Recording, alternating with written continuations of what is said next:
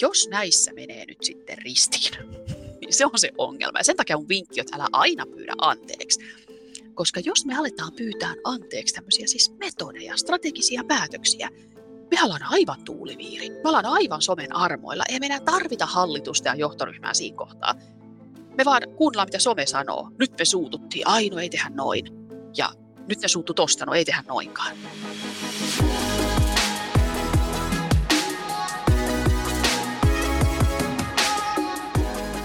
Sosiaalisen median myötä kriisiviestinnän kysyntä on kasvanut räjähdysmäisesti ja tämänkertainen vieraamme Katleena Kortesuo kuvaileekin itseään Suomen kalleimmaksi siivojaksi, joka auttaa yrityksiä siivoamaan kriisejä ja kriisiviestitilanteita. Tämänkertaisessa kolmiminkin podcastissa juttelemme Katleenan kanssa muun muassa siitä, miksi tarina tehoaa faktaa paremmin ja miksi se kuulija kaipaa aina hyviksen ja pahiksen. Minä olen Joonas Villanen, tervetuloa mukaan!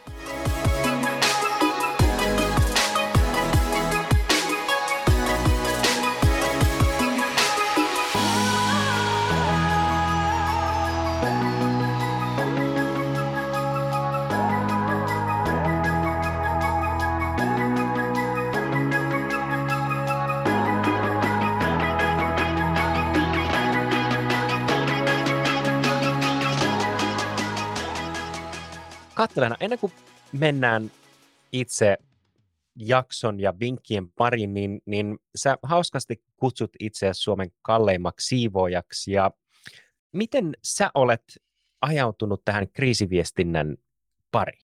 Joo, mä aloitin, mä olin kaksikymmentäneljävuotias, kun mä aloitin kouluttamaan yrityksiä viestinnässä. Ja tietenkin se on ollut siis äh, sillai, äh, mitä mä nyt sanoisin, helppoa viestintää siinä kohtaa. Mä olen siis opettanut asiakaspalvelijoita ja asiakaspalvelun esimiehiä kirjoittaa sähköposteja. Et se on lähtenyt sieltä. Mä olen opettanut, kuinka kirjoitetaan maili, miten otetaan ihminen huomioon ja näin. Ja sitten aika pian siihen tuli mukaan se, että no mitenkäs hoidetaan reklamaatio. Et asiakas onkin tosi kärttynyt mailissa, siis kiroilee mailissa, on tosi pettynyt. Mitäkäs sitten tehdään? Ja reklamaatiohan on siis, se on kriisiviestintää. Se on aika pieni osa sitä, mutta kuitenkin sieltä se lähti. Ja sitten se oli kaksituhattakymmenen kaksituhattakaksitoista, kun kaikki levisi käsiin, kun tuli sosiaalinen media. Ja yhtäkkiä ne reklamaatiot oli aivan näkyvillä, siis aivan julki. Niitä oli aikaisemmin voinut jopa ehkä jättää niinku huomioimatta. Että jos oli kiire, niin ei vastata kaikkeen. Mutta sitten tuli some. Ja sitten kaikki reklamaatiot oli yhtäkkiä julkisia, kehut, haukut, arviot, kaikki. Ja siinä kohtaa sitten tietenkin munkin painopiste sit siirtyi nimenomaan kriisiviestintään. Eihän mä nyt sitten sähköpostin kirjoittamista opettanut kellekään neljätoista vuoteen. Mutta sieltä se alkoi. Sitä itsekin jää pohtimaan sitä some, somen ja sen niin kuin, kuinka paljon se on muuttanut ihmis, jopa niin kuin luonnetta. Et, et, et, niin kun nyt kun jokaisella on se äänitorvi, niin miten sitä tietyllä tapaa hyväksi käytetään sellaisen niin kun oman asian edistämiseen, niin mikä sun, jos sun pitäisi jotenkin luonnehtia sitä tämän päivän somea, ja, ja mä tiedän, että sä otat myös niin kun kantaa tähän niin kun lehtien ja median toimintaan, niin, niin mikä sun luonnehdinta, että kuinka tämä niin kun some on, on muuttanut sellaista tapaa tehdä sitä viestintää? Joo, mehän voidaan jakaa viestintä, jos miettii sanaa someviestintä, mehän voidaan jakaa viestintä kanavittain. Että on mediaviestintää, someviestintää, sähköpostiviestintää, henkilökohtaista viestintää, siis kasvokkaisviestintää. Ne on kanavia. Ja sitten voidaan jakaa myös viestinnän tarkoituksen mukaan. Just kriisiviestintä, markkinointiviestintä, ää, sitouttava viestintä. Ja sitten just se, että mitä tehdään missäkin kanavassa, niin kyllähän se on niin, että kriisiviestintää tehdään tosi paljon somessa, eli, eli someviestintä on kriisiviestintä, se kanava on tosi tärkeä, mutta kyllähän kriisiviestintää te, viestintää tehdään myös median haastatteluissa ja just alkaen vieläkin niissä sähköpostireklamaatioissa, klassikko. Ja sitten toisaalta somessa tehdään myös esimerkiksi asiakaspalveluviestintää ja markkinointiviestintää. Mutta miten on some muuttanut ihmisiä, niin mä vähän pelkään, että some saa meidät toimimaan tosi vahvasti tunne edellä. Ja meillähän oli pitkään yhteiskunnassa, siis oikeasti nyt puhutaan sadoista vuosista, niin meillä on ollut ikään kuin järjen ihanne. Siis valistuksen ajoista asti, me puhutaan nyt tuhatkuusisataa-seitsemänsataa-lukujen vaihteesta, niin ikään kuin jotenkin järjenkäytön ihanne ja se, että mitä me, mitä me voidaan selvittää tutkimalla, mitä on todellisuus. Ja aika pitkään esimerkiksi suomalaiskulttuurissakin meidän kasvatuksessa on ollut sellaista just, että vähän pitäisi niin kuin hillitä tunteita, ettei nyt ihan aleta möykkäämään kaikesta mahdollisesta ja, ja pitäisi olla vähän silleen niin kuin maltillinen. Ja sosiaalinen media on purkanut tämän. Eli sosiaalinen media vahvistaa tunteita, lisää tunteiden painoarvoa, mikä tarkoittaa sitä, että poliitikkojen kandee tehdä tunneviestintää, julkisten kandee tehdä tunneviestintää, koska tunteet on se, mitkä kantaa. Ja tämä muuttuu, jos mä nyt mietin, ei mulla ole tutkimustietoa, mutta näin mä oon analysoinut tämän itse. Tämä liittyy siihen, kun somessa tekstit lyheni ja kuvat sai tilaa. Eli aluksi vielä, jos palataan sosiaalisen median alkuhämäriin, eli blogeihin. Meillähän ei ollut silloin vielä yhteisöpalveluita. Ei ollut Facebookia ja Twitteriä. Oli blogit kaksituhattaneljä kaksituhattaseitsemän. Mä aloitin itse bloggaamisen kaksituhattakahdeksan. Niin blogit oli aika pitkälle tekstivoittosta kamaa. Ja kyllähän tekstilläkin pystyy tunteita ilmaiseen. Ja kyllä blogeissakin öyhötettiin ja räyhättiin ja tapeltiin. Mutta pitkään tekstiin joutuu aina paneutumaan. Joku joutuu kirjoittamaan pitkän tekstin ja toinen joutuu lukemaan pitkän tekstin. Ja sitten jätettiin kommentti blogiin ja toinen tuli kommentoimaan sun blogiin. Mutta tekstit lyheni. Tuli Facebookit, tuli Instagramit, kuvat lisääntyi. Algoritmit, lähet, siis nehän suosii kuvien näkymistä. Että jos sulla on päivitys Facebookissa tai Twitterissä, niin jos siinä on kuva, selviää paremmin, ihan jo siis algoritmikin suosittelee sitä tai suosii. Ja mä väitän, että tässä kohtaa meillä alkoi tapahtua ikään kuin, me alettiin suosia nopeutta. Ei sen takia, että me niinku ihailtaisiin nopeutta sinänsä, mutta somepalvelut ikään kuin, ne, ne mittaavat koko ajan sitä, että mihin tulee nopeat reaktiot. Ja se, mihin tulee nopeat reaktiot ja äkkinäiset reaktiot, niin sitä näytetään enemmän. Eli me alettiin reagoida tosi nopeasti, ja tämähän on sitten ihan fakta, että kun ihminen reagoi nopeasti, eihän siinä ole enää järki mukana. Et sehän on, psykologi Daniel Kahnemanhan kirjoittaa, ja Jonathan Haidt myös, kaksi tärkeää psykologiaa, niin he puhuu systeemi ykkösestä, systeemi kakkosesta tai elefantista ja ratsastajasta. Ja elefantti on se intuitiivinen tunne, joka on futum, se vetää ja määrää, ja se on nopea. Ja sitten ratsastaja on se rationaalinen järki, joka jotenkin yrittää silleen tulla perässä ja jotenkin ohjata. Mutta joo, miten some on vaikuttanut meihin, niin meidän on entistä luvallisempaa päästää tunnepurskeita, lähteä mukaan johonkin tunteenomaiseen kampanjaan ja ikään kuin semmoinen hidas pohdinta, että oota mä kirjoitan tästä tekstin tai oota, että mä mietin, mä teen kirjan, niin ei sille ei oikein pääse enää keskusteluun välttämättä edes mukaan, koska tykkäykset ja kommentit meni jo. No tälleen mä tänään. Oli hyvä, hyvä pohdinta ja, ja toisaalta just tämä niin kuin impulsiivinen käyttäytyminen, niin jotenkin Brené Brown on puhunut siitä, mä yrittäjänä voin todella niin kuin samastua siihen, että kun tapahtuu jotakin, joka todella saa niin kuin tunteet pintaan ja, ja tulee joku semmoinen ehkä syytös, jonka kokee niin kuin epäoikeudenmukaiseksi ja, ja silloin niin kuin tekisi mieli heti mennä siihen vastaamaan ja, ja kirjoittaa jonkunnäköinen äh, vihaposti ja näin päin pois, niin, niin muun muassa Brené Brown on opettanut siihen, että, että niin kuin mä en koskaan vastaa vihasena, koska silloin se on se, se periaatteessa silloin meiltä jää semmoinen tietty analyysivaihe, että et, et, et, niin kuin, miksi tämä toinen on reagoinut näin tai mitäköhän se on tarkoittanut. Me oijotaan niin kuin, tosi voimakkaasti niitä sen vi- mahdollisen viestin tarkoitusperiä ja me päästään sellaiseen niin kuin konfliktitilanteeseen, jonka olisi hyvinkin voinut ratkaista sillä, että pyytää, että hei, voisitko niin kuin, tarkentaa, mitä tarkoitit, ja, ja sitten, että ai, mä en tarkoittanut oikeastaan täällä mitään, että,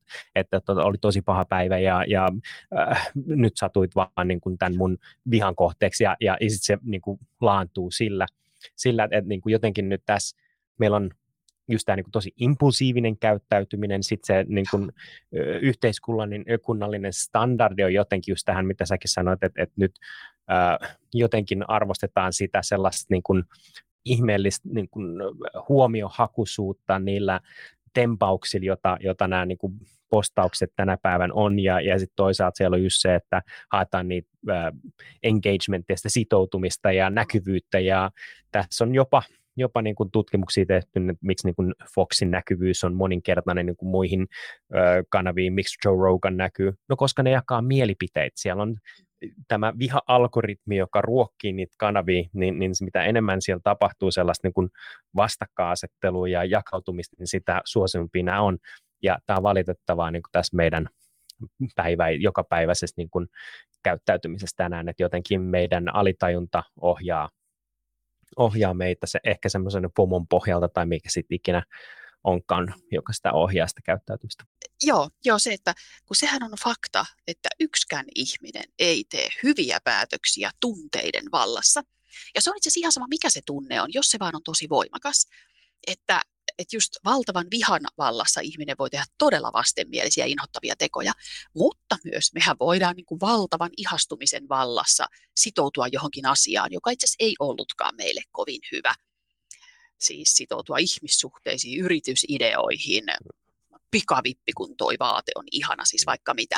Ja sitten kuitenkin pitää muistaa, että me ollaan ihmisiä, tunteethan meillä on, että eihän pointtina ole se, että yritetään olla jotain kylmiä kaloja, jolle on tunteita, mutta just se, että antaa sen tunteen tulla, se tuli ja meni, ja sitten katsotaan, että mikä sen aiheutti, oliko sille syy, pikkusen jos ottaa siihen etäisyyttä, niin olisi tosi tärkeää.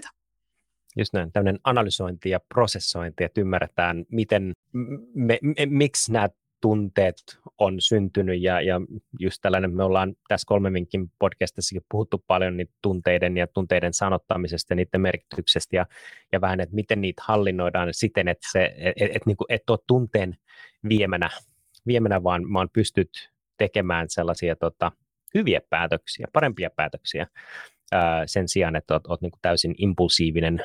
Tunnistan itsestäni myös tuon puolen, että tässä vasta viime vuosina mä oon oppinut pysähtymään silloin, kun mä tunnistan tietyn impulssin, ja mun olisi tehnyt tosi paljon mieli tehdä vaikka mitä, ja, ja tota, pysähtynyt, että itse asiassa tämä ei ole järkevää, Joo. että jätänpä vastaamatta, kun on vihainen, ja prosessoin, että miksi se on saanut mut niin, niin tota, vihan partaalle ylipäätään. Tai Juuri näin. näin.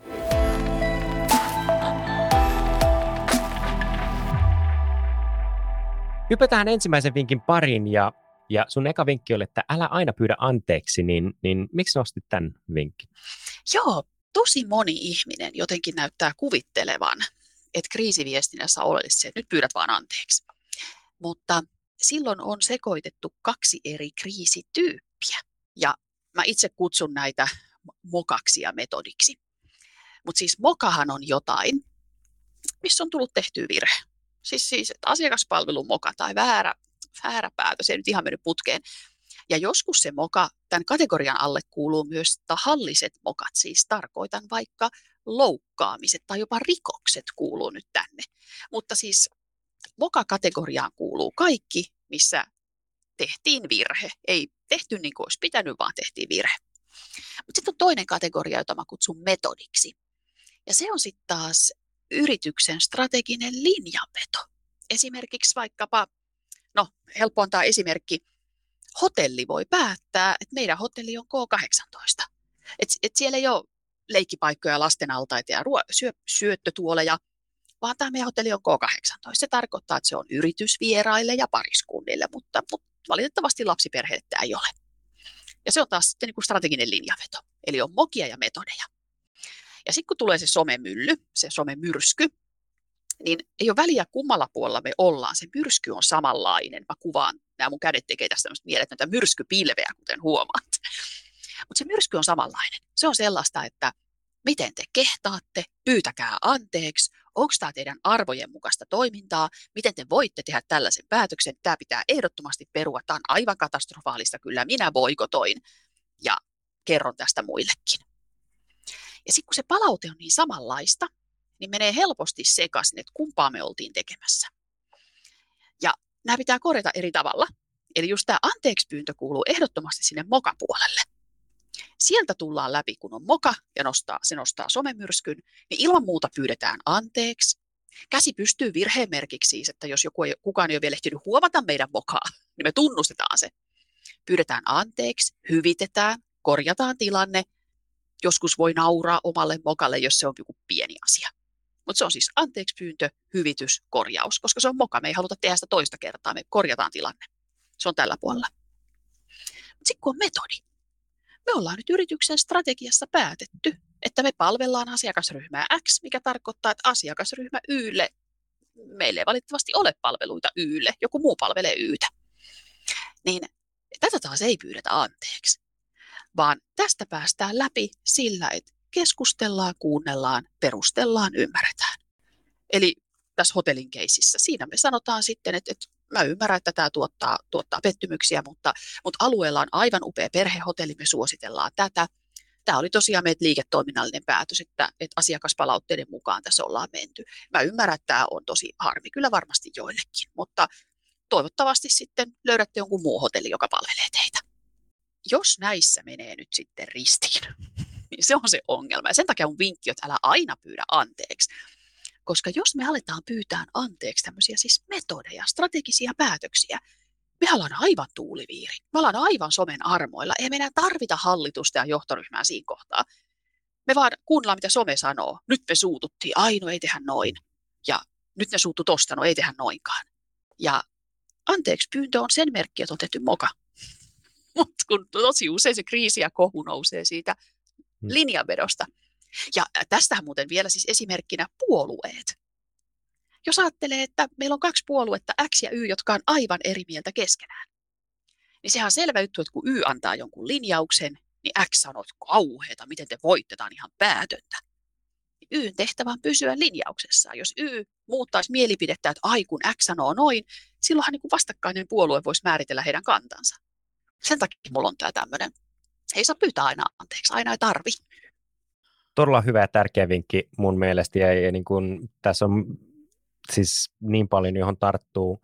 Ää, erityisesti kun tämän niin kun päivän jotenkin henki on, on sitä, että niin kun kaikkien pitäisi olla kaikkea kaikille. Ja tietyllä vaan sellainen niin kun oma henkilökohtainen vastuu siitä omasta onnistumisesta tai hyvinvoinnista on niin kun täysin unohdettu. Ja, ja, ja sen takia, että et, et niin kun, jos sulla on ö, niin kun perhe ja perhe lomalle, niin m- m- miksi periaatteessa edes lähdet, että et sä niinku jotenkin äh, haet sitä ongelmaa, vaan sen takia, että et niinku se olisi jotenkin validoisi sitä sun tärkeyttä tässä maailmassa, että et niinku hae se perhe äh, tai tämä niinku hotelli, joka tuo sulle lisäpalvelut ja on perheystävällinen. Älä käytä sitä energiaa siihen, että sä väittelet ja, ja annat palautet hotellille, joka selvästikään niin kuin ei ole sulle. Et jotenkin semmoinen henkilökohtainen vastuu tässä tänä päivän puuttuu täysin. Ja, ja tota, sitten yritykset, sä mun mielestä hyvin kuvasit tuossa, että tänä päivänä ei seis, niin kuin seisoo ö, minkään arvojen takana, jos se ei ole jotenkin niin kuin mainstream. Ni, niin ehkä tämän pitkän alustuksen takaa löytyy myös kysymys, niin miten sä niin kun, jos sä mietit, että mä oon, mä oon nyt ison vaikka pörssiyhtiön, mä oon sen viestintäjohtaja, niin minkälaisen neuvon sä antaisit niin kun mulle, että et miten löytää se itseluottamus äh, seisoo niiden omien arvojen takana ja, ja, ja niin kun sano ei, kun on ein paikka, eikä aina olla niin kun nöyrästi hattokourassa pyytämässä anteeksi, kun otettiin harha-askel, vaikka Joo. se ei olisi harha-askel ollutkaan. Nimenomaan, siis kaikkihan lähtee sieltä yrityksen johdosta. Ja jos mä mietin viestintäjohtajan roolia, niin viestintäjohtajan rooli on silloin, kun tehdään jotain strategista linjanvetoa, vaikka nyt tätä, että meidän hotelliketju on vain aikuisille, niin viestintäjohtajan tai viestintäpäällikön tehtävänä on rokottaa se johto sitä somemyrskyä vastaan ja sanoa, että tästä tulee meteli, mutta pysytään. Kun me tiedetään, että siitä tulee meteli, me katsotaan etukäteen, miten vastataan, ja meteli ei ole syy vaihtaa päätöstä. Se ei missään nimessä ole syy vaihtaa päätöstä. Mutta joka kerta, jos se somemyrsky ja meteli yllättää, niin se voi tuntua tosi pahalta. Henkilökohtaisia viestejä tulee sitten toimarille ja hallituksen jäsenille, ja asiakaspalvelu tukkeutuu viesteistä, ja se on ihan kauheata. Ja sitten on sellainen tunne, että kun kaikki on sitä mieltä, että mä oon tehnyt väärin, niin onkohan mä tehnyt väärin, olikohan tämä moka. Niin sen takia mä näen, että, että viestintäjohtajan ja koko viestintätiimin tehtävänä on rokottaa se porukka etukäteen sille. Tästä tulee meteli, se ei haittaa. Näin me siihen vastataan, koska siinä on jokin liiketoiminnallinen analyysi takana, minkä takia me keskitytään just tähän kohderyhmään. Eihän se nyt analyysi varmaan ihan hirveän pielessä voi olla. Ja sitten on tietenkin eri asia, jos on tehty totaalisen väärä valinta, mutta silloin se pitää keskustella siinä päätöksenteon yhteydessä, että jos meidän hotelliketju on suunnattu jotenkin sellaiselle kohderyhmälle, jota meidän alueella ei ole esimerkiksi, tai, tai kohderyhmä, joka on aivan liian pieni, niin niinhän siinä on sitten enää mitään järkeä. Että jos me ollaan suunnattu meidän hotelli äh, luomuruokaa syöville kuulantyöntäjille, varmaan heitä on, mutta mä en tiedä, niin kuin, että onko se kantava bisnestoiminnallinen päätös. Tämä on niin kuin luomuruokaa syöville kuulantyöntäjille. Sitten se pitää pohtia siellä päässä, että oliko tämä fiksua. Just näin. Mieletön bisnesidea. Ky- kyllä, nyt äkkiä niin kuin vihot esille ja kirjaamaan tota, ryhmäksi. Mutta tuli niin kuin mieleen ehkä, ehkä tämmöinen vertauskuva niin kuin kiusaajasta ja, ja kiusatusta. Ja jotenkin, jotenkin niin kuin tässä herää semmoinen niin kuin mielikuva, että, että, että jos, et sä, jos periaatteessa aina annat sen reaktio, jonka se kiusaaja haluaa, niin sä, sä teet vähän niin kuin itsestäsi sen silmätinkun, koska sä palkitset sitä niin kuin huonoa käyttäytymistä sille, että sä annat aina periksi. Niin voisi ajatella myös niin kuin tällaisessa kriisiviestintätilanteessa, tai jos tehdään joku strateginen linjaus, tullaan siihen metodipuolelle ja julkaistaan nämä uudet päivitykset ja, ja sanotaan selkeästi, että avataan, että miksi me ollaan tehty tämä päätös, annetaan syy, ää, tehdään sitä tosi fiksusti, ja silti niin kuin joku, joku lähtee sieltä sitten nousemaan, niin, niin se, että ei anna niin kuin periksi sille, että ei anna, a, anna sille sitä, niin kun reaktiota se haluaa, niin voisin ajatella, että tilanne niin kun kuihtuu tosi nopeasti, koska ne löytää jonkun seuraavan yrityksen, jota kiusata ja joka ehkä antaa sitten sen tai palkitsee sen huonon niin kun häiriökäyttäytymisen, että tässä vaan ehkä pitää olla niin kun rohkea. Ja ehkä se on myös semmoinen vähän niin kun yrityksen eettinen velvoite olla se semmoinen niin kun, äh, pylväs, semmoinen, semmoinen äh, kantava rakenne, joka, joka niin kun juurtuu siihen maahan ja pitää sen niin kuin paikkansa, kunnes, kunnes se ei ole enää niin kuin liiketoiminnallisesti kannattava, kuten luomuruokaa syövät ää, kuulantyöntäjät. Hotelli luomuruokaa syöville kuulantyöntäjille, joo. Kyllä. Joo, saa kiittää sitä just, että kiusaajan tavoitteena, jos ajatellaan perinteistä koulukiusaamista, niin kiusaajan tavoitteena on saada jokin kolmesta negatiivisesta tunteesta esiin, eli pelkovihasuru. Tavoitteena on saada pelkovihasuru. Ja mehän silloin osoitetaan pelkäävämme, jos yhtäkkiä kun somekohu saa meidät muuttaa niin kuin meidän bisnespäätökset, voi ei, no, no odotetaanko sittenkin vähän lapsia tänne hotelliin. Ja jos tämä nyt on bisnespäätös, me ollaan saatu meidän aikuisilta asiakkailta palautetta, että he ei pysty olemaan rauhassa, nyt on siis aivan liikaa lapsia täällä. Ja mä itse siis, mullahan on kaksi teini-ikäistä lasta, että mä itse muistan aivan täysin, millaista oli niiden pienten muksien kanssa. Mieluummin perhehotelli, missä kaikki kiljuu, ja nykyään taas on ihanalla hotellissa, missä ei ole pieniä lapsia, eli tiedän, mistä puhun. Mutta se, että me ollaan tehty liiketoiminnallinen päätös, me ollaan, asiakkaat on sanonut, että pikkusen noi lapsiperheet nyt kyllä vähän pitää meteliä ja ehkä vähän sotkeekin, ja sitten on katsottu liiketoiminnallisesti, että mistä asiakasryhmästä ne rahat tulee. Ja sitten on todettu, että voi halvattu, että kyllä meidän kandee luopua lapsiperheistä, koska me saadaan enemmän rahaa tuolta yritysasiakaspuolelta. Kuvitellaan, että on tämmöinen tilanne. Niin kiusaajan tavoitteena on saada suru, pelko, viha. Ja pelko on yksi niistä tunteista, jota ne yrittää saada aikaiseksi. Ja pelko on se, mikä saa yritysjohdon muuttamaan mieltään, kun voi apua tämä ei ollutkaan tällä lailla. Meidän ei pidä antaa kiusaajalle pelkoa, surua eikä vihaa. Meidän pitää vaan keskustella, kuunnella, perustella ja ymmärtää. Ja just pysyä semmoisena vakaana kalliona. Ja tässä on tosi tärkeä asia, just niin kuin puhuit, että on yrityksen moraalinen velvollisuus jotenkin pitää kanttiinsa, pitää arvoistaan kiinni. Tämä on myös työntekijöille tosi tärkeä asia, koska on nimittäin aika inhottava olla firmassa töissä, jos se firma muuttaa jatkuvasti mieltään koko ajan kaiken maailman kohujen perässä. Ja ikinä sä et tiedä, että onko tämä linja, mikä nyt me käytiin läpi, muutettiin jotain, pysyykö tämä vai vaihtuuko tämä viikon päästä, kun taas tulee uusi somemylly. Niin se, että yritys seisoo arvojensa takana ja tarvittaessa esimerkiksi puolustaa työntekijäänsä. Että jos työntekijä on sit vaikka nyt yksityishenkilönä sanonut jotain tyhmää somessa, ja sitten hän aina lähestytään yritystä. Miten teillä voi olla tämmöinen tyyppi töistä, on ihan kauheata. Aina pitää tietenkin arvioida, mitä tämä kyseinen tyyppi on tehnyt, mutta jos se on aika pieni juttu ja yksityiselämään kuuluva, niin sitten voi vaan sanoa, että meidän työntekijöillä on oikeus yksityisyyteen, ja me jatketaan tätä yritystoimintaa kommentoimatta työntekijöiden yksityisasioita. Niin onhan se ihan mieletön paikka olla töissä, kun tietää, että tämä laiva on vakaa, ja tämä menee eteenpäin, eikä niin, että tämä on semmoinen keikkuva purjevene myrskyssä, joka saattaa koska tahansa kaatua ja vaihtaa suunta ja ikinä ei tiedä, mitä tapahtuu. Niin työntekijöiden kannalta tosi tärkeä asia.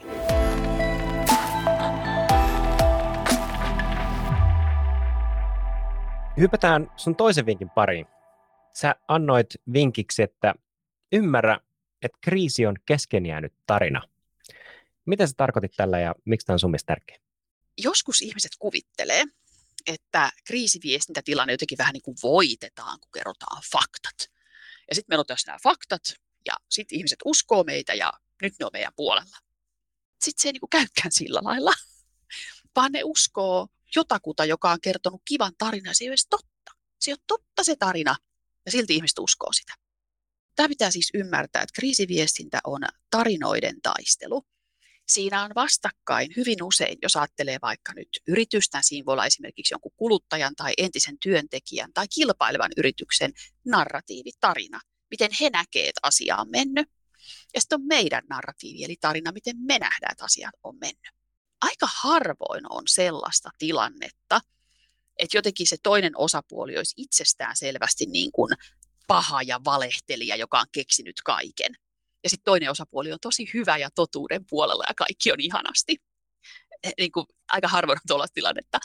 Vaan kysymys on oikeasti pikkusen semmoisesta näkökulmaerosta, että joku on irtisanottu. No, mitä siinä on oikein tapahtunut? Onko ymmärretty toista osapuolta? Ää, onko se ollut oikeasti niin kuin laiton tai vähän turha irtisanominen tai asiaton? Onko jäänyt kurja tunnelma siitä? Vai onko tapahtunut jotain, mitä esimerkiksi julkisuuteen ei voi kertoa, että on ollut pakko irtisanoa? Et tosi usein on aika hähmäisiä tarinoita. Kriisiviestinnän tarinoiden taistelu ja ulkopuoliselle ihmiselle, niin kriisi on kesken jäänyt tarina. Mitä tapahtuu? Hyvä vastaan paha. Kumpi on hyvä, kumpi paha? Mitä tässä tapahtuu? Ja me halutaan tietää ulkopuolisina median seuraajina ja toimittajat haluaa myös tietää, onko tämä tragedia? Mitä jos paha voittaa? Onko tämä sankaritarina, jossa pieni hyvä voittaakin pahan? Vai onko tässä ovela juoni? Tyyppi, joka aluksi näyttää hyvältä, onkin paha. Ja tässä onkin käynyt, tässä käy joku ovela roolin vaihdos. Mutta se on keskeneräinen tarina. Se on kuin leffaa katsottaisiin, kun kriisiä seurataan. Sen takia me halutaan tietää, miten tämä päättyy. Tässä näkee hirveän hyvin, kun puhuttiin äsken tuosta tunnevaltaisuudesta. Me mennään todella helposti tunteella mukaan siihen, joka me koetaan hyväksi. Aikanaan oli se Enkeli Elisan tarina, joka kertoi, aluksihan me luultiin, että oikeasti ollut koulutyttö, joka oli tehnyt itsemurhan kiusaamisen takia. Ja siis ja onhan heitä ollut olemassa, mutta tavallaan se Enkeli Elisa maalattiin aidoksi henkilöksi. Ja oli Elisan blogi, missä hän kertoi, kun hän kärsi ja loput teki itsemurhaa. Ja puhuttiin tosi paljon, kun rankkaa on, että nuoret tekee itsemurhia kiusaamisen takia, vakava aihe. Mutta sitten kävi ilmi, että se koko tarina oli keksitty. Että et sitä Enkeli Elisa ei koskaan ollutkaan, eikä sitä kiusaajaa, mikäli oliko se Mikko rakennettu sen nimeksi, niin kumpaakaan ei ikinä ollutkaan. Se oli tämmöinen tarina, missä ikään kuin me oltiin ensin hyvän puolella. Voi ei, koulukiusaaminen on hirveätä, ei voi olla, tässä pitää puhua enemmän. Ja puff, se olikin valetta. Meillä käy tällaisia välillä. Tämä on yksi syy, minkä takia Helsingin kaupungin palkkakaos on niin hirveä seurattava, koska se on, niin kuin, se on vähän niin kuin paskaleffa. Juman kautta, mikä sotku. Me, me ei saada selvää, että onko se, kuka siinä on hyvä, kuka on pahis, kuka on syyllinen. Ja ihan järjetön kaos, ihmiset ei saa palkkojansa ja ne tulee väärin ja kaikki syyttelee toisiaan. Ja sen takia se on niin kauhea katsoa. Meillä ei ole ketään, me haluttaisiin tietää, että ketä me osoitetaan sormella. Onko se pormestari vai onko se, mikäli ei Helsingin kaupungin ostopäällikkö tai palkanmaksujohtaja, mitä näitä on. Me halutaan tietää, kuka on pahis. Se on, kun katsoisi todella huonoa leffaa ja se ahdistaa meitä, koska me kuvitellaan, että elämä on leffa. Me kuvitellaan, että asiat on jotenkin selkeitä. Eihän ne ole, mutta sen takia se turhauttaa meitä. Tietyllä tapaa meidän aivojen automaation ja tehokkuuden tällainen salainen ase, että me täytetään ne tyhjät tilat puhtaasti niin kuin kertomalla itsellemme tarina. Ja tosi usein se on just näistä, niin kuin, että me valitaan selkeästi puoli, että jos esimerkiksi niin poliittisessa keskustelussa, onko se vasemmalla vai oikealla, niin totta kai sä täytät itsellesi hyödykkäällä niin kuin tarinalla, että toinen puoli on se pahis ja me ollaan se hyvis. Ja, ja niin kuin tässäkin, niin, niin ehkä toi on just turhautuminen, että me ei niin kuin me voidaan vaan spekuloida, mutta siellä on niin selkeät virtaa mihinkään suuntaan, ja sitten me ollaan, että ei tämä voi olla näin. Että mutta joo, tuo on niin hyvä, hyvä pointti, että se on niin kuin, tämä keskejännyt tarina on, on, on niin kuin siinä, missä, missä niin kuin yleisö alkaa täyttää sitten sen tarinan sellaiseksi, kun he itse kokee sen, ja, ja, ja siinä ollaan ehkä se vaaratilanne, että, että mitä ehkä voisi ajatella, että niinku semmoinen tietty avoimuus ja just se, että sä sanotat sen tarinan niin kuin sä haluat, että sä oot vähän niin kuin otat sen kontrollin siinä kohtaa ja kerrot sen niin tarkasti ja, ja tarkoin kuin mahdollista, ää, ja, jolloin sitten tämä tää niin kuin somekohu ehkä laantuu sen, sen, sen niin kuin, ää, kerrotun tarinan kautta siihen, että a, ei tässä itse asiassa ollutkaan mitään niin dramatiikkaa, kun tämä olikin ihan tämmöinen vahinko. Että tota, joo, joo. Tuossa pitäisi, jonkun tuossa Helsingin kaupungin palkkasotkussa, jonkun pitäisi pystyä kertomaan ehjä kaari, mitä on tapahtunut. Ja se on tosi vaikeaa tietenkin, mä en tiedä onko sellaista, mutta se pitäisi pystyä jotenkin rakentamaan, että ihmiset hahmottaa, mitä halvattua tässä tapahtuu ja miksi on näin. Ja sitten pitäisi pystyä kertomaan ehjä narratiivi siitä, mitä me tehdään nyt. Mutta jos koko ajan se viestintä on sellaista, että no kun toi teki tota ja sitten toi teki tota ja tässä on tämmöistä, oi joi kun on monimutkaista ja ei kun tää on hirveetä ja kaikki kertoo omaa näkökulmaansa, niin se on, se on kun paskaa leffaa katsoisi. Hmm. Jatketaan suotta sellaista niin kuin tarinaa, mikä ei ehkä sitä jatkoa ansaitse, että on vähän niin kuin nämä, nämä tota Fast and Furious-leffat, ehkä sen kahdeksannen ja seitsemännen olisi voinut jättää niin kuin kuvan kertomatta, kun on tämä tarina koettu. No joo, no. vitsi vitsinä. Mutta tota, jos nyt mietitään sitä, että niinku, kriisiviestinnän näkökulmasta, niin mi- mitä sä tekisit esimerkiksi tässä niinku Helsingin tilanteessa, että et mikä, mikä se sun polku menestyneeseen kriisiviestintään olisi ollut tässä tapauksessa? Oisit sä pysähtynyt, analysoinut, haastatellut? Mitä sä olisit tehnyt ekana? Tuossa on useita vaihtoehtoja. Näin yksikään ei ole kiva vaihtoehto. Se kriisi ja kohu loppuisi heti, jos joku merkittävässä asemassa oleva ihminen eroaisi. Se loppuisi heti, mutta sehän nyt on selvä, että eihän kukaan halua erota. Että olisiko, sitten, olisiko se pormestari tai olisiko se just talousjohtaja, olisiko se kuka sitten on henkilöstöjohtaja. Sehän siinä on ongelma just, että, että kukaan ei koe olevansa yksin syyllinen eikä olekaan yksin syyllinen, mutta se oikeasti... se oikeasti lopettaa sen, että joku lähtee ja sanoo, että hei, nyt tästä ei tule mitään, mä en pysty enää jatkaa, luottamus on mennyt, jolloin pääsee aloittamaan puhtaalta pöydältä. Ja se näyttää siltä, että nyt tämä on ratkennut, vaikka oikeasti sitä palkanmaksua ei saada kuntoon vielä pariin kuukauteen. Mutta siinä on mm. näkyvä muuvi. Se on oikeasti yksi vaihtoehto, mutta eihän tällaista kiva kertoa asiakkaalle, ei todellakaan. Ja mä väitän, että kukaan, jos mä nyt neuvoisin Helsingin kaupunkia, niin yksikään ei ottaisi kuuleviin korviinsa tämän mun ehdotustani. Mutta mm. sitten meillä on vaihtoehto, että me tuodaan sankarikentälle. Eli tulee joku uusi nimi, joka palkataan ikään kuin korjaamaan vika. Siis käytännössä muutosjohtaja. Ja se pitäisi olla semmoinen ihminen, jonka yleisö joko tuntee edes jotenkin, tietää hähmäisesti, että siinä on jotain luottamusta, joku kova nimi. Että nyt tulee tämmöinen niin kuin jumalallinen väliintulo, joku tulee ja korjaa. Ja sitten se tyyppi palkataan hetkeksi aikaa projektipäälliköksi, että nyt on kuule viisi kuukautta aikaa pistää tämä kasaan, sulla on tämmöinen budjetti, että, että paketoit tämä, tulee ulkopuolelta. Se voisi olla toinen, koska sekin on aina, se on hyvä juttu narratiivissa, että tulee joku, joka pelastaa. Mutta siis tämänhetkinen viestintähän ei toimi, jos kaikki syyttelee kaikkia ja kaikki löytää vikaa toisista ja sitten päivitellään, kun tuolla meni toi pieleen ja tuolla meni toi pieleen, niin se ei edistä ratkaisua. Ja se ei edistä sitä, että kun, kun ihmiset haluaa tietää, kuka on hyvä ja kuka paha. Ja vaikka meillä ei ole niitä, siis ei faktisesti ole yhtä syyllistä tai yhtä hyvistä, mutta ne pitää tarjota. Ja silloin, joku tyyppi, joka eroaisi, niin se on samalla merkki sitä, että toi oli paha, nyt se syylle lähti. Tai me saadaan sankarikuvaa mukaan, toi on hyvä, nyt tuli hyvissä. Ja me aletaan saada siihen jotain logiikkaa. Mutta nyt se näyttää vaan semmoiselta sekavalta soosilta ja kukaan ei tiedä, mitä tapahtuu. Ja kaikkein kauheinta on, että siellä on ihmiset ilman rahaa. Siis, että ihmiset ei saa palkkojansa. Ihan hirveätä. Todella mielenkiintoinen pointti ja, ja tarvitaan tuon Helsingin kaupungille vähän niin kuin tämmöinen, tuli mieleen ekana niin kuin nimi Timo Jutila. Jutti, luottopakki, joka siivoaa tämän oman maaliedustan. Ja, ja tota, joo. Joku tämmöinen sankari. Just näin. Mä, pitäis olla, mä en tiedä, kuka hyvä valikoima Suomessa on muutosjohtajia, jotka tulevat ja pelastavat firman, mutta ehkä siis kyllä heitä on.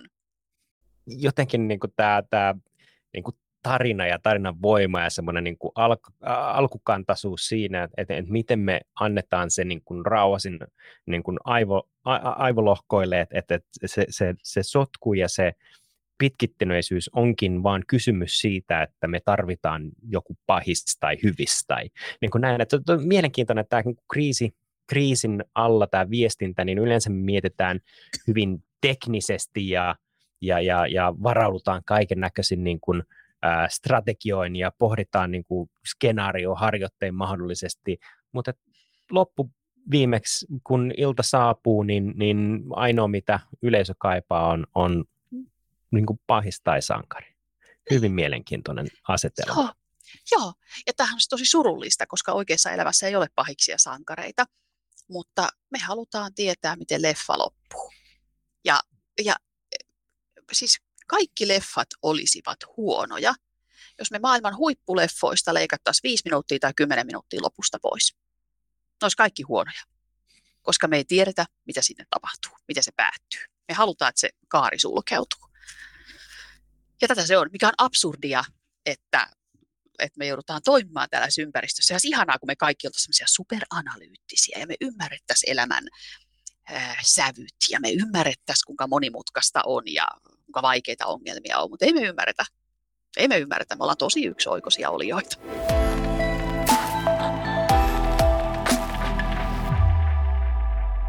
Hypätään kolmannen ja viimeisen vinkin pariin. Ja sun vinkki on, että älä turhaan tee kriisiviestintäsuunnitelmaa, paitsi fyysisen maailman onnettomuuksia varten. Mikä sai sut palkkaamaan tämän vinkin? Joo, tämähän on kauhea kärjistys. Mutta joo. Meillä on fyysisen maailman onnettomuuksia, meillä on aivan selkeät proseduurit. Mitä tehdä, kun tulee tulipalo, tulee läheltä piti tilanne työturvallisuuteen liittyen, pommiuhkaus. Niissä on aivan selkeät kaaviot, miten tehdään. Estää lihava, lisä, lihavahingot. No nekin kannattaa estää, mutta lisävahingot mä ajattelin kyllä ensisijaisesti. Estetään lisävahingot ja äh, ollaan yhteydessä viranomaisiin. Viranomaisilla aika usein vetovastuu. Me, tiedot, me ollaan ikään kuin tukeva tiedottaminen. Siinä annetaan jotain lisätietoa, mitä saadaan. Niissä on aika selkeät proseduurit, kuka vastaa mistäkin. Niitä ohjaa siis juridiikka, laki. Mutta sitten me tullaan some- ja maine- ja mediakohuihin. Sitten se homma on ihan halvatun paljon hähmäsempää. Toki me voidaan tehdä kriisiviestintäsuunnitelma just tältä pohjalta, mitä me ollaan puhuttu, että pitää ymmärtää mokan ja metodin ero, että mitkä on ne strategiat, joo, ja pitää ymmärtää se, että meidän pitää tarjota hyvä ja paha yleisölle. Me voidaan itse, yleisöhän su- sallii sen, että me ollaan esimerkiksi langennut hyvä. Eli jos me ollaan suosittu firma, joka tekee jonkun mokan, siis ui saakeli, tuli tehtyä moka, käsi pystyy virheen merkiksi, korjataan, hyvitetään, me ollaan langennut hyvä ja me jatketaan elämää hyvänä. Se on täysin ok, ei siinä ole mitään kummaa. Tai sitten se, että me voidaan osoittaa, että jokin on paha, joka voi olla vaikka lainsäädäntö, Y E:n lainsäädäntö on paha pienyrittäjiä kohtaan. Meillä on paljon tällaisia. Niin, että jos kriisiviestintäsuunnitelmaksi lasketaan tällaiset, mieti hyvä ja paha, erota moka ja metodi, no joo, no sitten se on, sit se on kriisiviestintäsuunnitelma. Mutta ei me pystytä somemaiden, maine- ja mediakohuissa tekemään mitään järkevää kriisiviestintäsuunnitelmaa, että kun se lanta on lapasessa, niin voitaisiin niinku katsoa jotain vihkoa, että joo, kato, tälleen mennään vaiheet yksi, kaksi, kolme. Ne, tai vähintään ne vaiheet on niin ylätasolla ja niin ylimalkaiset, ei niistä ole mitään hyötyä. Tämä tuntuu tosi pahalta, koska me halutaan varautua. Ja nyt pitää muistaa, että me viestinnän ihmiset, keskimäärin ottaen me viestinnän ihmiset aina puhutaan ennakoinnista ja suunnittelusta. Me ei tykätä siitä, että asiat tulee yllättäen. Ja sen takia me halutaan rokottaa se johtoryhmä, ettei se johtoryhmä ylläty tästä meidän hotellipäätöksestä ja lapsiperheet raivoo johtoryhmälle. Niin me rokotetaan, me halutaan varautua. Varaut- varautuminen, ennakointi, suunnittelu, kaikki tehdään.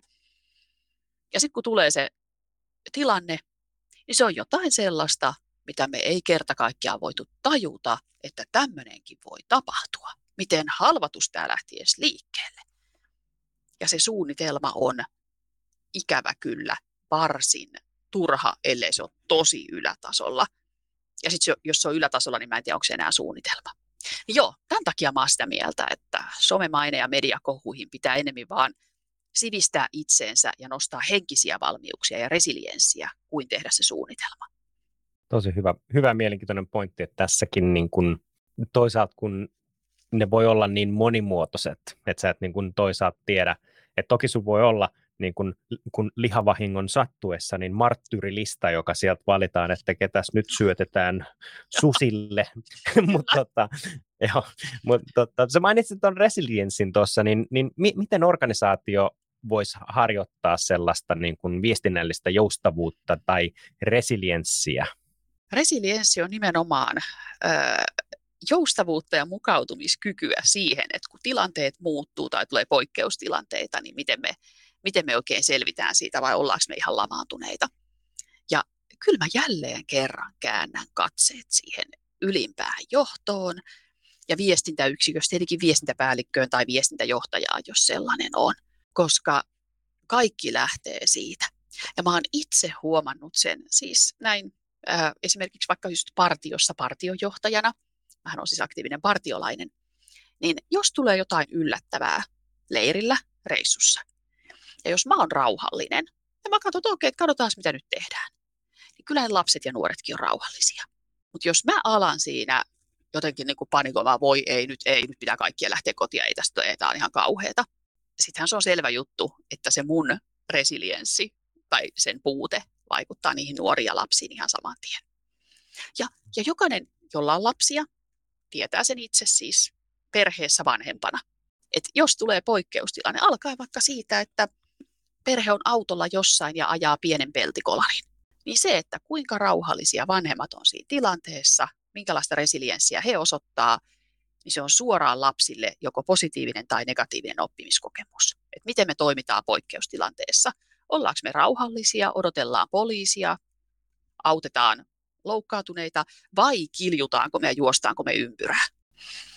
Se lähtee aina johdosta, se resilienssi.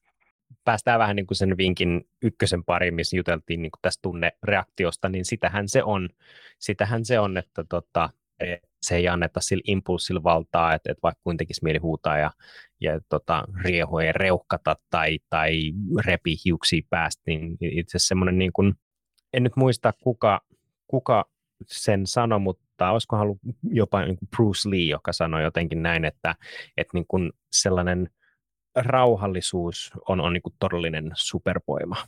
Mm. Että jos pystyt tilanteessa, esimerkiksi jos niin kuin peltikolarissa niin kuin joku lähtisi eskaloitumaan ja sitten on nämä väkivallan uhka, niin se, että sä vastaat siihen jotenkin tai, tai se, että sä vastaat siihen rauhallisuudelle ja niin kuin rauhoittelet sen tilanteen, niin onhan se niin kuin siinä mielessä, että sä et anna periksi ja oot heti nyrkit pystyssä ja oot meuhkaamassa siellä vastaan, vastaan vaan se, että niin kuin syvä henki ja, ja tota, katsotaan sitten. Niin toisaalta toihan on, on niin kuin varsin fiksu.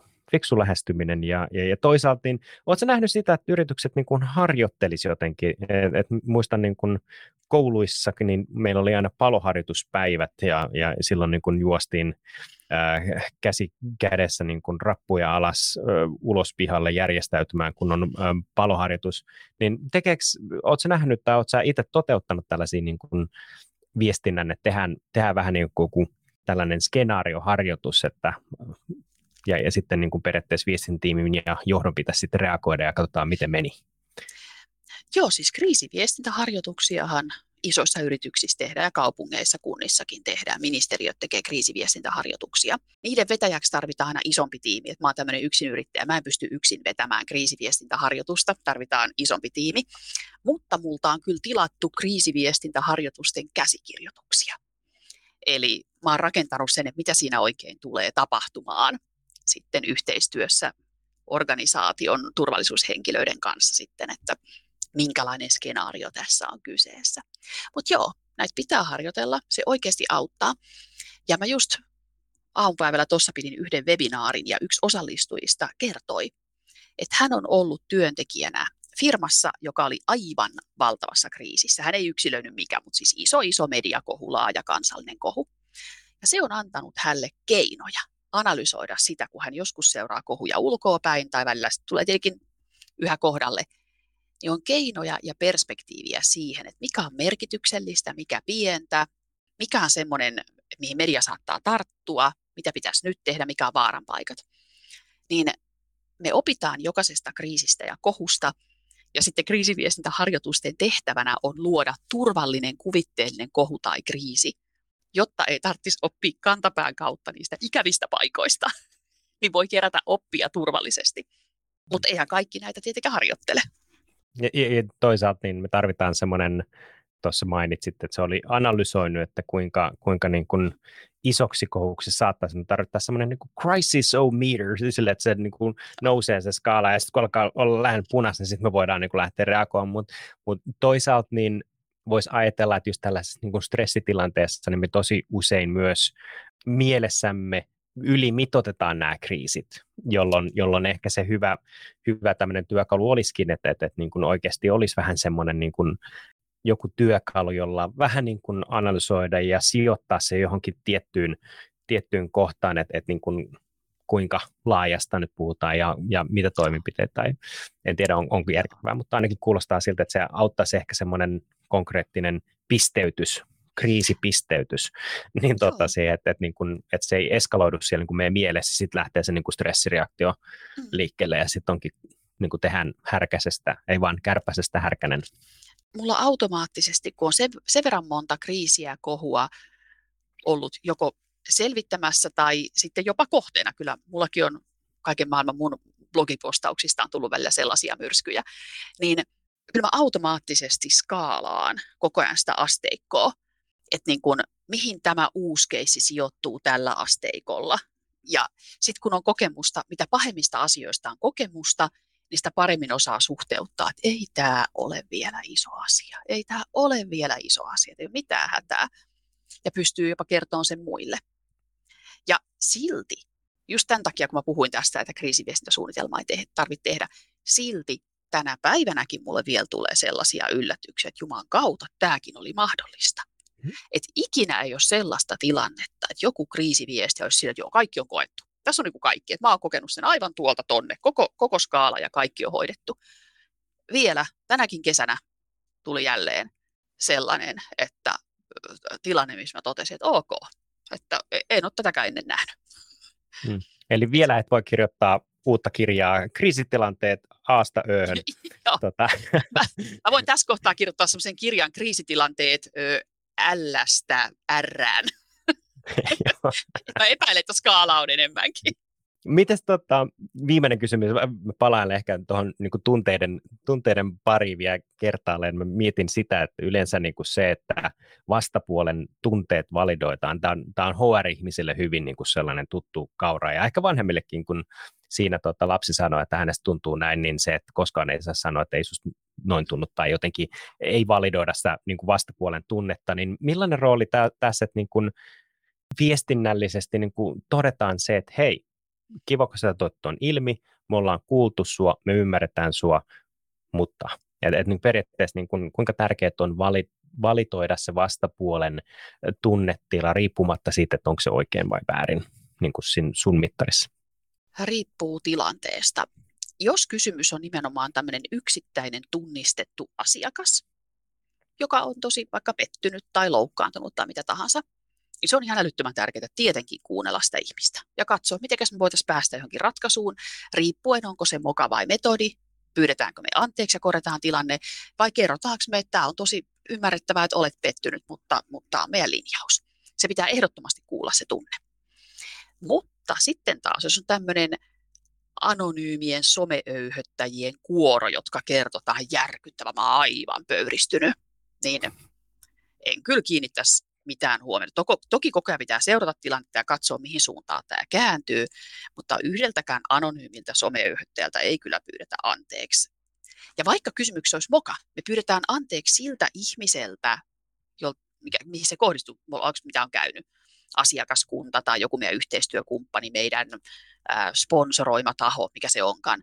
Mutta ei me aleta niiltä someöyhöttäjiltä pyytään anteeksi, koska me palataan taas tähän, mikä on kiusaajien päämäärä. Suru, pelko, viha, ja sitä ei anneta niille. Mutta joo, tunteiden validoiminen ja ikään kuin tunnistaminen ja käsittely on tosi tärkeää. Pitää katsoa, että kelle se tehdään. Ei me aleta paapomaan sellaista sakkia, jolla ikävä kyllä ei ole merkitystä enemmän, vaan pahat mielessä.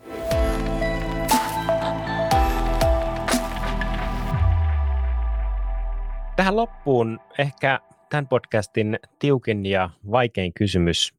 Jos sun pitäisi valita yksi biisi, joka kuvastaa sua, niin mikä biisi se olisi ja miksi? Oi, miten vaikea. Jos mä sanon tähän lennosta intuitiivisesti virolaisen folk-heavy-bändin Metsatöllin. Metsatöll tarkoittaa siis sutta tai suttukkaa. Metsatöllin biisi. Mä melkein sanoisin, että Raut sepp tää mul möök, eli seppä, tää on minulle miekka. Ja oh, mun mielestä wow. se, on aika, se on aika hyvä biisi. Mä harrastan siis viikinkimiekkailua ja tähän hetkeen. Äh, seppä, tää on minulle miekka. Äh, se, mikä siinä biisissä on aika hienoa, niin sen sanotukset, nehän on siis nykyvirolaisten äh, sanotuksia. Ne kertoo siitä ajasta, kun Viro oli neuvostovallan alla. Ja jouduttiin aikamoisilla vertauskuvilla puhumaan siitä, millaista se oli. Niin se kertoo taistelun, taistelun halusta. Itse en ole kyllä sotaan lähdössä, mutta pitää olla valmis puolustamaan sitä, minkä takia seisoo.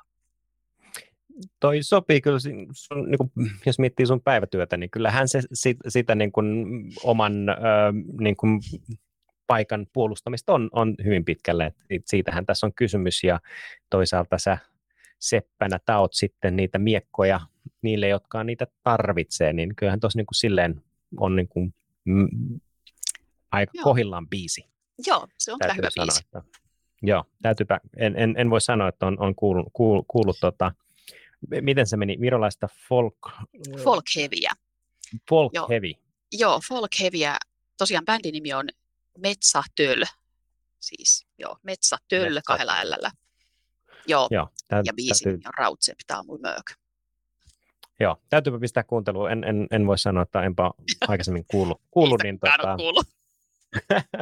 Täytyy itse asiassa te- tehdä nyt, kun tuli mieleen, niin näistä niin oikein Spotify-lista ja laittaa Joo. kaikki biisit sinne. Ja sehän olisi hieno, hieno, tota, hieno soittolista Kyllä. tähän tulevaisuutta ajatellen. Niin. Hei, Katleena, kiva kun lähdit mukaan. Tämä oli aivan loistava keskustelu. Ja, ja, tota, Kiitokset. Sain... Paljon, varsin paljon uusia ideoita ja, ja mielenkiintoisia insightseja tähän kriisiviestintään ja tarinankerrontaan yleisestikin. Aivan loistavaa. Kiitos. Mahtava kuulla. Kiitokset. Palataan.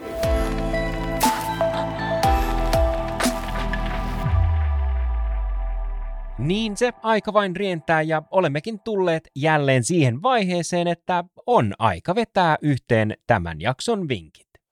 Sä sanoit tai annoit meidän ensimmäiseksi viestiksi päivän aiheeseen, joka kuuluu näin, että kriisiviestintää, kriisitilanteen viestinnän ensiapu. Ja sun eka vinkki oli, että älä aina pyydä anteeksi, niin, niin miksi nostit tämän vinkin?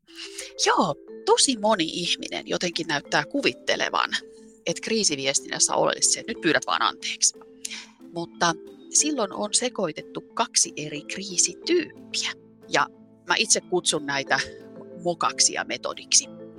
Mutta siis mokahan on jotain, missä on tullut tehtyä virhe. Siis, siis että asiakaspalvelun moka tai väärä, väärä päätös, ei nyt ihan mennyt putkeen. Ja joskus se moka, tämän kategorian alle kuuluu myös tahalliset mokat, siis tarkoitan vaikka loukkaamiset tai jopa rikokset kuuluu nyt tänne. Mutta siis moka-kategoriaan kuuluu kaikki, missä tehtiin virhe. Ei tehty niin kuin olisi pitänyt, vaan tehtiin virhe. Mutta sitten on toinen kategoria, jota mä kutsun metodiksi. Ja se on sitten taas yrityksen strateginen linjanveto. Esimerkiksi vaikkapa, no helppo antaa esimerkki, hotelli voi päättää, että meidän hotelli on koo kahdeksantoista. Että et siellä ei ole leikkipaikkoja, lastenaltaita ja ruo- syö- syöttötuoleja, vaan tämä meidän hotelli on koo kahdeksantoista. Se tarkoittaa, että se on yritysvieraille ja pariskunnille, mutta, mutta valitettavasti lapsiperheille tämä ei ole. Ja se on taas sitten niin kuin strateginen linjanveto, eli on mokia ja metodeja. Hypätään sun toisen vinkin pariin. Sä annoit vinkiksi, että ymmärrä, että kriisi on kesken jäänyt tarina. Mitä sä tarkoitit tällä ja miksi tämä on sun mielestä tärkeä? Joskus ihmiset kuvittelee, että kriisiviestintätilanne jotenkin vähän niin kuin voitetaan, kun kerrotaan faktat. Ja sitten meillä on tässä nämä faktat ja sitten ihmiset uskoo meitä ja nyt ne on meidän puolella. Sitten se ei niin kuin käykään sillä lailla, vaan ne uskoo jotakuta, joka on kertonut kivan tarinan. Se ei ole totta. Se ei ole totta se tarina ja silti ihmiset uskoo sitä. Tämä pitää siis ymmärtää, että kriisiviestintä on tarinoiden taistelu. Siinä on vastakkain hyvin usein, jos ajattelee vaikka nyt yritystä, siinä voi olla esimerkiksi jonkun kuluttajan tai entisen työntekijän tai kilpailevan yrityksen narratiivitarina, miten he näkevät, että asia on mennyt. Ja sitten on meidän narratiivi, eli tarina, miten me nähdään, että asia on mennyt. Hypätään kolmannen ja viimeisen vinkin pariin. Ja sun vinkki on, että älä turhaan tee kriisiviestintäsuunnitelmaa, paitsi fyysisen maailman onnettomuuksia varten. Mikä sai sut palkkaamaan tämänkin? Joo, tämähän on kauhea kärjistys. Mutta joo, meillä on fyysisen maailman onnettomuuksia, meillä on aivan selkeät proseduurit. Mitä tehdä, kun tulee tulipalo, tulee läheltä piti tilanne työturvallisuuteen liittyen, pommiuhkaus. Niissä on aivan selkeät kaaviot, miten tehdään. Estää lihava, lisä, lihavahingot. No nekin kannattaa estää, mutta lisävahingot mä ajattelin kyllä ensisijaisesti.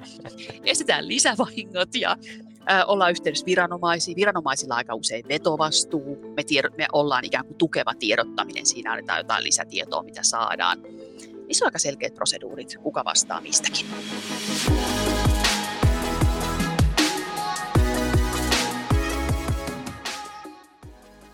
Kiitos, kun olit mukanamme oppimassa uutta. Minä olen Joonas Villanen ja me kuulemme ensi jaksossa.